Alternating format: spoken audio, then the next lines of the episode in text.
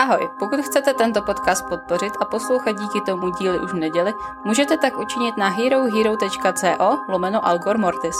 Odkaz na našich internetových stránkách nebo na Instagramu v bio.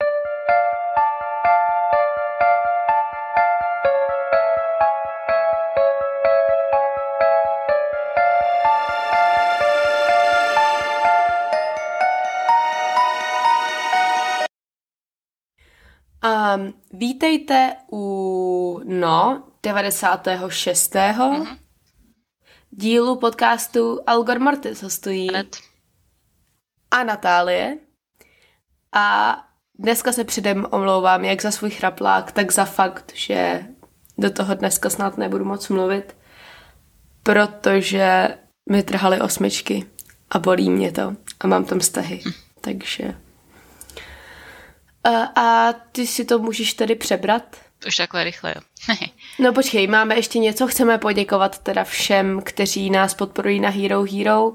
Teď tam budete zase mít krom nového dílu i co bude vycházet vlastně do konce října, na co se můžete těšit. A um, taky chcem poděkovat všem, co nám posílají svoje nápady na ten Google formulář protože je to hrozně hezký a píšete nám tam jako moc pěkný zprávy, takže děkujem, děkujem. A v neposlední řadě chceme poděkovat i všem našim posluchačům, protože stále vás to je prostě kolem dvou tisíc a je to úplně úžasný. Máš ještě něco? Asi ani ne. Tak jo, tak se do toho můžeme pustit. Samozřejmě vítáme všechny nové posluchače, pokud tady někdo takový je. Samozřejmě. Tak a já si to teda přeberu dneska a podíváme se společně na masakr rodiny Andersonových. Což je poměrně nedávný případ, možná jste o něm slyšeli, pokud ne, tak si ho tady představíme trošku. A tenhle případ teda začíná o Vánocích v roce 2007, kdy rodina Andersonových žije v malém městečku, které se jmenuje Carnation, který je kousek od Seattleu ve Washingtonu. Proto, proto se tomu také říká karafiátové vraždy. Mm-hmm. I když ta, to jméno nemá s karafiátama moc co dělat, je to podle nějaký jo. mléčné společnosti, která se tam usídlila. A v tu dobu je to takový, pok- nebo ono je to i teď, ale takový poklidný městečko, kde většina lidí farmaří a je to obklopený lesama a taková pěkná příroda tam je. A má to cca 2100 obyvatel. A i tak se to považuje za město, což je celkem vtipný, protože naše obec, kde já bydlím, tak má kolem 4 tisíc a jsme furt jako, jsme furt obec. tak, eh, v domě tedy žijí Judy a Wayne Andersonovi, což eh, je pár těsně před důchodem, který jsou v tu dobu spolu už 31 let. Wayne je inženýr v Seattleu a Judy pracuje na poště. A spolu mají tři děti, syna Scotta, který mu je 32, a ten se svou ženou Erikou potom mají ještě dvě děti, Olivii, který je pět a Natana, kterému jsou tři. A Scott a jeho sestra Mary se už odstěhovali z toho domu a jejich nejmladší sestra Michelle a její přítel Joseph McEnroy eh, žijí v přívěsu na pozemku u toho baráku. A o štědrém dnu z uh, roce 2007 se rodina má sejít na Vánoce u Vejna a Judy doma. A kolem čtvrté odpoledne Judy balí dárky v kuchyni a Wayne odpočívá, když do domu přichází Michelle a Joseph a jeden s 9 mm pistolí a druhý s revolverem. A Joseph se v tu dobu vydává do kuchyně, aby odlákal Judy, protože oni, ty, ty dva prostě nemají absolutní tušení, proč jakože by ty dva tam mohly být za nějakým jiným účelem, než prostě se sejít na Vánoce.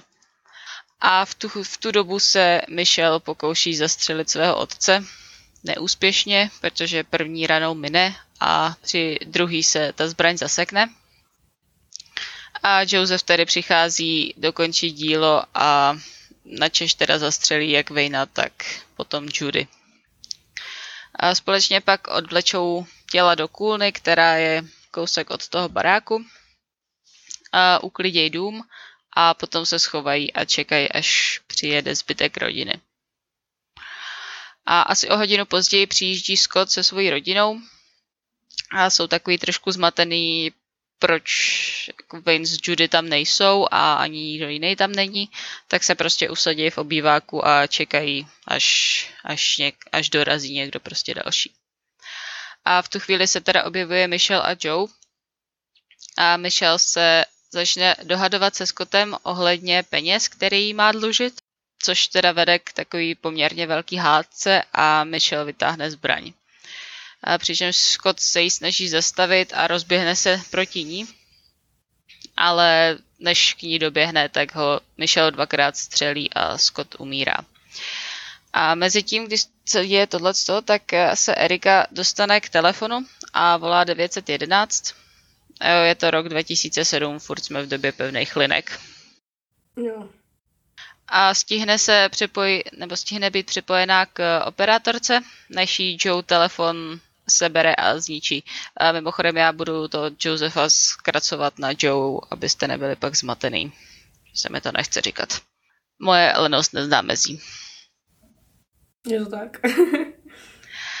a ten telefon ji teda sebere a hodí s ním o zeď a potom ji dvakrát střelí a následně zabíjí teda i obě, obě děti. A ten, já úplně nevím, jestli ten, ten hovor se dá najít, asi jo, když budete dostatečně dobře hledat, ale ona tam jakoby jediný, co ta Erika stihne říct, tak je not the kids. Jako děti ne. Ve smyslu prostě neubližujte dětem, než, než se to přeruší.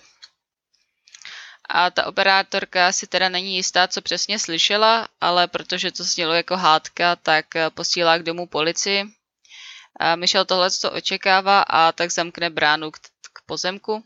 A ty policajti, když k ní dojdou, tak si řeknou, jo, zamčená brána, jdeme domů, boys a prostě se, a prostě se otočej a Ano, odejdou. protože ve chvíli, kdy je zamčená brána, tak se za ní nemůže dát jakoby dít nic děsivého. To je naprosto jasný. Logicky. No jakmile zavřeš dveře, tak tě nikdo nemůže zavraždit. Jsi nevěděla? ne, jako takhle. Já to úplně nechci, nechci dávat jako jim za vinu, že se tohle stalo, protože oni nemůžou jako na cizí pozemek, když nemají důvodný podezření, že se tam Já odhrává nevím. No. nějaký zločin a vzhledem k tomu, že ta operátorka fakt nevěděla, co slyšela, myslela si, že slyší hádku, tak jako to ještě není úplně důvod, proč vletět na někomu na cizí pozemek. Ale dobrý. 26. prosince se potom spolupracovníci Judy diví, že není v práci, protože to je takzvaný Boxing Day, v Americe a tam v tuhle tu dobu už jsou očekávaný pracovníci pošty zpátky, zpátky v práci. A Judytina kamarádka Linda Teal je přesvědčená, že se něco muselo stát, protože Judy nikdy předtím nezmeškala práci bez nějakého vážného důvodu. A tak se vydává k domu Andersonových a k té zamčený bráně dorazí kolem 8 ráno. A vystoupí z auta, obejde ji a pokračuje k baráku kde zaklepe, ale nikdo jí neodpovídá, tak zkusí dveře, které jsou překvapivě odemčeny a už od nich vidí v obyváku těla Eriky a Natana. Doběhne teda do ložnice a volá 911. Tenhle ten hovor se určitě dá najít, když budete trošku kopat. A je to smutný.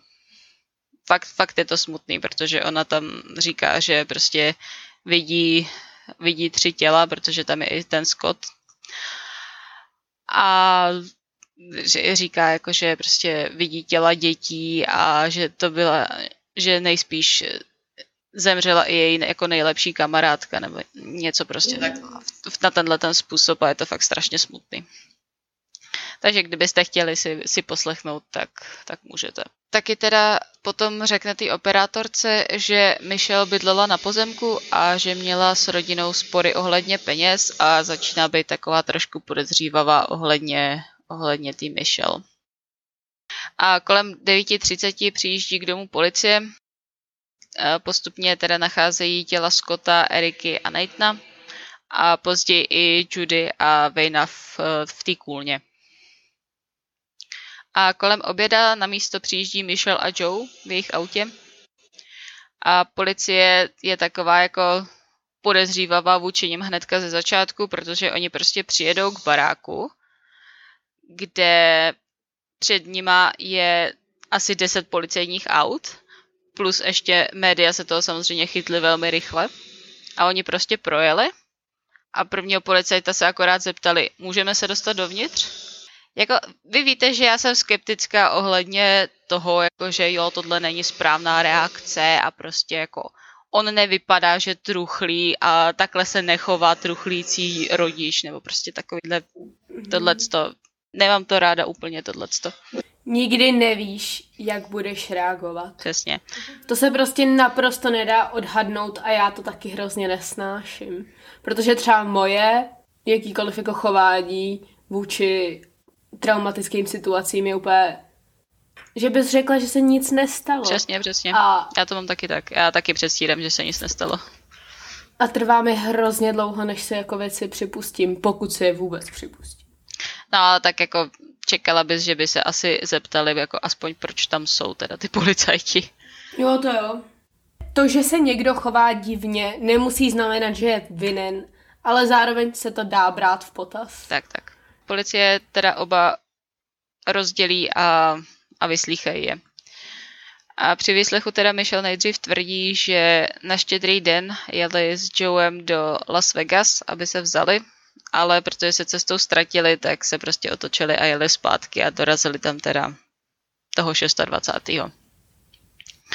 A když se jí ale policie potom zeptá, proč si myslí, že byla policie u domu, tak ona se úplně složí a rozpláče se.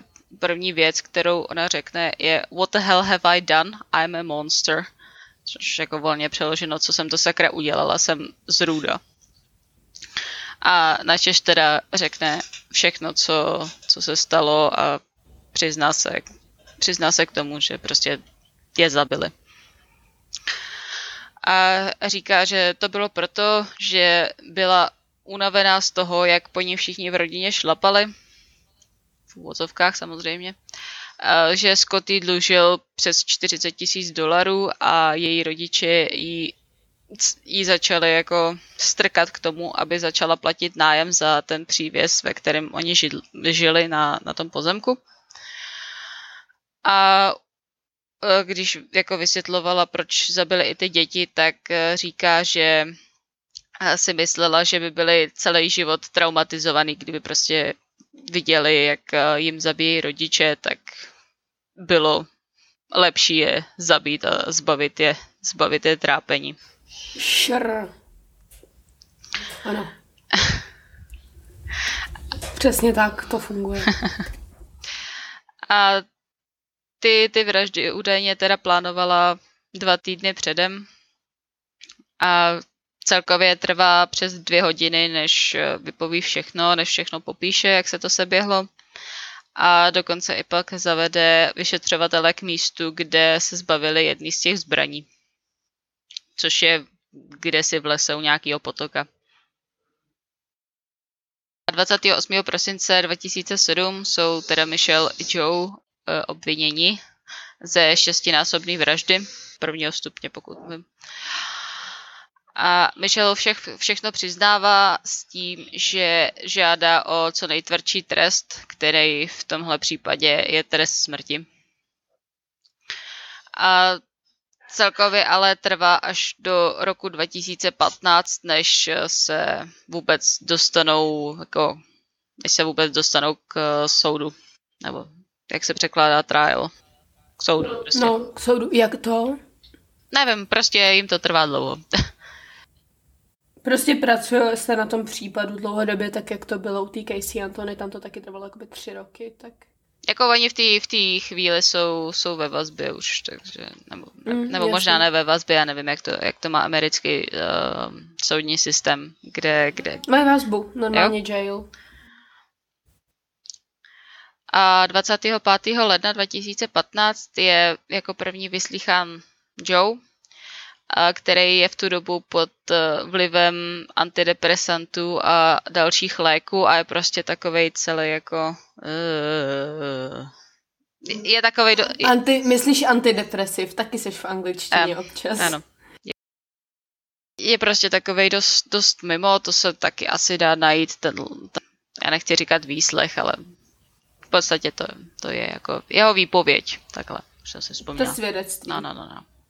On jako tam prochází takovou celou škálou emocí, řekněme, tím, jak je pod těma lékama, tak chvilkama se tak jako směje maniakálně až. Ale když eh, potom popisuje výraz Judy, když ji střelil, tak se úplně jako složí a prostě rozbrečí se tam. Že velice očividně člověk, který prostě byl psychicky nemocný. Mm. No a s tím se vlastně taky počítá trošku u, já nechci říkat u obhajoby, protože oni ani jeden nemá nějakou jako extrémní obhajobu. No ale prostě při tom souzení, při tom ukládání trestu se uh, bere v potaz fakt, uh. že... Jako, u, u něj se... Je to polehčující okolnost. U něj se k tomu, k tomu přihlíželo, si myslím. A 13. května 2015 je teda odsouzen na doživotí bez možnosti podmínečného propuštění, což je ta parole. Určitě znáte. Mm. Parole hearing. On se vlastně možná i díky tomu, že prostě je psychicky nemocný očividně, tak se vyhne trestu smrti těsně, kdy 8 z 12 těch porodců hlasují pro to, aby měli jenom jako doživotí a ne trest smrti. Mm-hmm. A 15. ledna 2016 potom začíná soud s Michelle a obhajoba se to snaží hrát na, na to, že uh, Michelle byla jako zneužívaná ze strany rodičů a bratra. A teď teda nemyslíme zneužívání jako fyzický, ale spíš, spíš psychický. V, tom, v tomhle tom případě to je v souvislosti s tím, že ona prostě říká, že to udělala, protože po ní šlapali. Zase šlapali v úvozovkách. A v tomhle tom jejím přiznání ona zmíní nějakou zmínku o penězích 35krát. Takže si asi můžete udělat jako přesný obrázek o tom, o čem tenhle ten případ je. Zas a znovu neukáže úplnou lítost jako před tím soudem, což zní strašně debilně, když to takhle řeknu, ale uh, jde o to, že když jste před soudem po tom, co něco provedete a ukážete lítost nad tím, co jste udělali, tak to může být jako polehčující okolnost. A ona teda údajně neukáže jako úplnou lítost nad tím, co provedla, což je zvláštní vzhledem k tomu jejímu předchozímu, že žádala prostě o co, co nejtvrdší trest pro sebe. Ale OK. To je ale podle mě to, že jako ona má bl... teoreticky by se to dalo vzít tak, že jako ona má špatný pocit z toho, že někoho zavraždila, ale nelituje těch vražd. Víš co, že jakoby hm. tyhle dvě věci můžou být vedle sebe. Pokud opravdu měla, dejme tomu, jako podle ní důvod se jim pomstít nebo něco takového, tak jako může litovat toho, že zabila třeba ty děti, nebo může litovat toho, že prostě zavraždila lidi. Ale nemusí úplně litovat toho, že zabila tu svoji jako, rodinu. Každopádně teda potom 21. dubna 2016 je taky odsouzená na doživotí zase bez možnosti propuštění. Takže tihle dva se On už... nedostane trest smrti. Aha. Ne, nevím úplně, proč to, proč to tady bylo, proč to snížili. Byla ženská. Podle mě je to tím, že byla žena. To dělá hrozně moc. Je to možný. Nějako... Tak jako taky tam mohly být nějaký polehčující okolnosti. Jako ona, oni neříkají, že neukázala žádnou lítost, tak třeba i ta, neú, i ta neúplná lítost tam mohla hrát nějakou roli. Jasný, ale že jde o to, že jakoby ve směs je pro... Jo, jasně, jasně. jasně. Pro tu porotu daleko těžší odsoudit jako ženu. V tomhle případě, kolik jí bylo teda? Uf, no tak tomu Scottovi bylo 32, tak... No takže nevím, mladou holku. Nevím, něco před třicítkou. No, takže relativně mladou ženskou, že? To je jako dost složitý, to jsme viděli v tom případu Casey Antony, kdy prostě oni si nedovedli představit, že by ona toho byla schopná tím pádem ji nedokázali odsoudit. Kdežto dost často v případech jiných lidí je to pro ně daleko jednodušší. Speciálně, když je to muž, ideálně, když je to nějaký černoch, že? v tu chvíli prostě dostane ten nejvyšší možný trest. Ale u těch ženských to často bývá to, že ho nejsou, jako nedostanou. Což nevím, jak se k tomu stavět, ale jako je to pochopitelný. Myslím, že jako ať žijeme v jakýkoliv společnosti, tak tohle je přesně to, že jako ta tendence brát ženský jako slabší je i v tomhle, že si nedovedou úplně představit, že by to jako udělala ona, nebo že to byl její nápad, nebo tak. Hm. I to je možný. Jako těch faktorů tam určitě bude víc. Rozhodně. Tam to je prostě problém s tím, s tím americkým soudním systémem nebo angloamerickým systémem práva, že prostě tam jsou ty tam jsou, tam jsou ty poroty. Jo. Já, že u, na, u nás no. vám, vám to bude rozhodovat, rozhodovat soudce, který prostě vystudoval právo, měl by být nestraný jako vůči těmhle těm všem věcem. No to je vlastně otázka toho, jestli ty chceš, aby tě soudil, víceméně soudila moc, která jako by nad lidská v tomhle pohledu našeho práva bych řekla, že je to opravdu jakoby, že stojí trošku nad normální lidskostí a selským rozumem. Jako měl by. A je to opravdu... Měl by, správně. Jako t- ta myšlenka je toho, kdežto v anglosaském uh, to funguje na principu toho, že jsi souzen uh, svými bližními. Jako ta, v angloamerickém právu jste souzený na základě toho, jak dobře vypadáte před těma 12 lidma, co tam je. Ano, jakoby to, co, to ta myšlenka toho je, dejme tomu, že tě prostě odsuzuje a skupina prostě náhodných lidí, kteří jsou na stejný úrovni jako ty a nemají prostě ten, jsou vzdělaný různýma stylama a jsou z různých socioekonomických skupin. Právě jako důležitá část těchto soudů je i fakt, že obhajoba a um, že se jako vybírají dohromady tu porotu a oba, obě strany můžou říct ne na určitý lidi a fakt se to vybírá tak, aby třeba jako v případě, že máte obžalovaný je třeba čerdoch nebo nějaký jako jiný etnický skupiny než bílý, tak se budou snažit obhaj, jako obhájci najít co nejvíc lidí, kteří budou z, taky z, jako z minority, protože v tu chvíli mají větší šanci na to, že jim bude udělena nějaká šance. Jakoby ty lidi budou mít větší soucit, kdežto teoreticky je větší pravděpodobnost, že Běloši v tu chvíli odsoudí toho člověka bez nějakého většího problému, protože se v něm nedokážou vidět. Mm-hmm. Jako na tom hrozně moc funguje ten anglosaský princip. Tím, jak jsem teď četla ty knížky, tak, tak je to hrozně znát. Mm-hmm. Takže prostě jako přesně na tom to funguje. A obojí má své výhody i nevýhody, bych řekla. Tak, tak. Jak se ukázalo, že prostě já myslím, že v Americe tak extrémně tam je ještě teda problém, že máš ty precedenci. Tak jako teď si můžeš vytvořit vlastní. Jako, jako jo, ale to, to extrémně těžké. To, to, že máš precedent, ti nebrání v tom si vytvořit novej, ale musíš to obhájit tím, že tenhle případ se dostatečně liší od toho precedentu. Ano, což právě jakoby dost často stěžuje tu práci, no. Na druhou stranu, přesně jako v tom případě Casey Antony, kdy v případě, že by se to pravděpodobně soudilo, jako nemůžeme říct, ale kdyby se to soudilo v našem systému, tak protože je to soudce, který je jakoby vystudovaný v tom právu, tak by tolik nehleděl na fakt, že to je mladá holka. Mm-hmm a pravděpodobně daleko spíš by byla odsouzena. Třeba k nižšímu trestu, ale byla by odsouzena. No jako v našem případě by, v našem právu by určitě nedostala do životí, si myslím. A tak jako taky by se přiblí, přihlíželo k tomu, že je to mladý člověk a nebyla trestaná předtím, myslím. No právě. To je přesně to, že jakoby my máme zase trošku jiný systém. Nevím, oba systémy jak říkám, mají si výhody, nevýhody.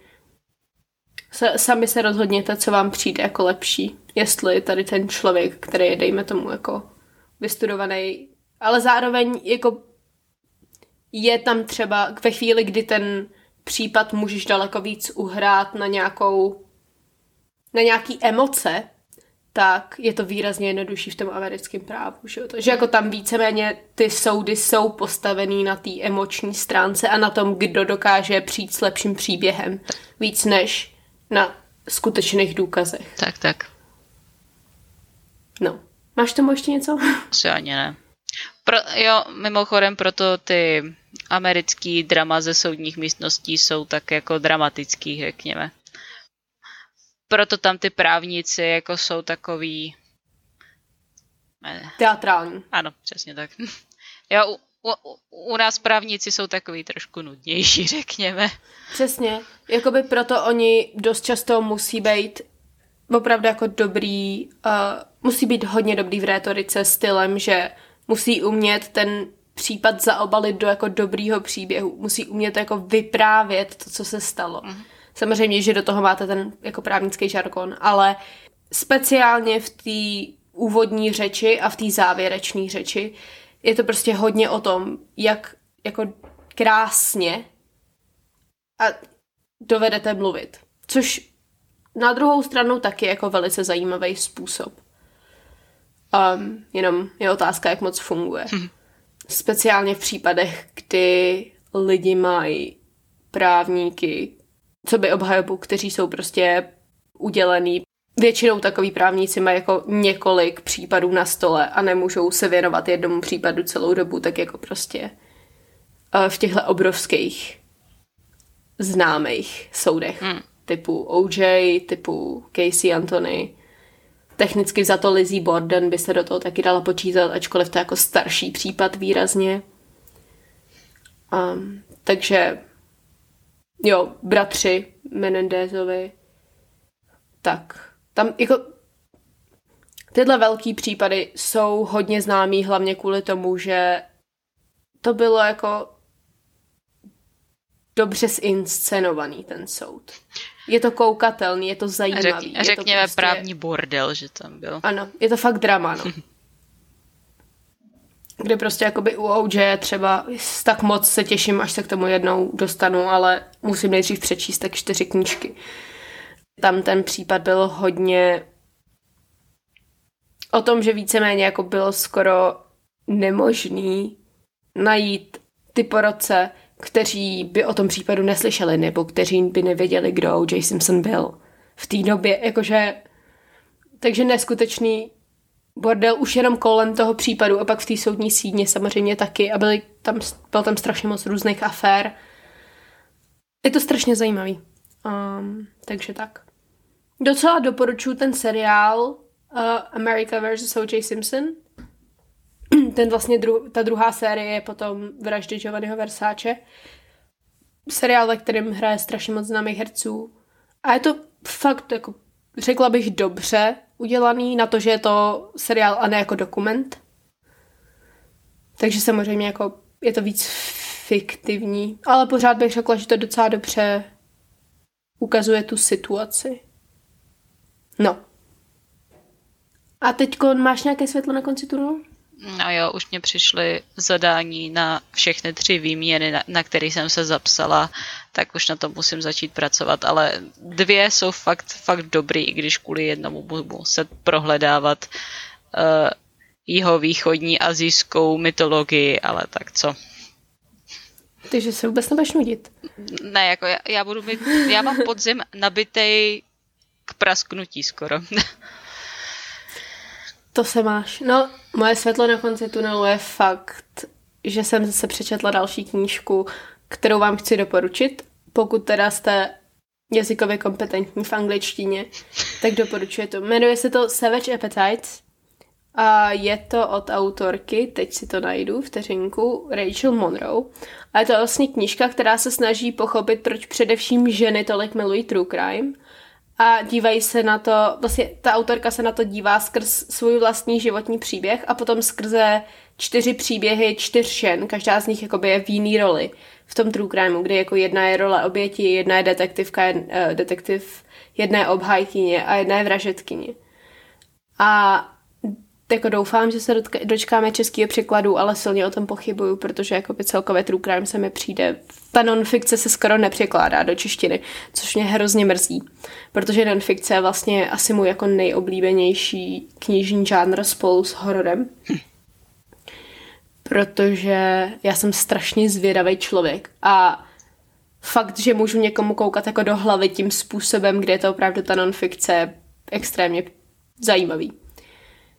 Takže někdy se na to můžeme třeba podívat v nějakém speciálu, že bych si tu knížku přečetla znova, řekla vám o tom jako víc.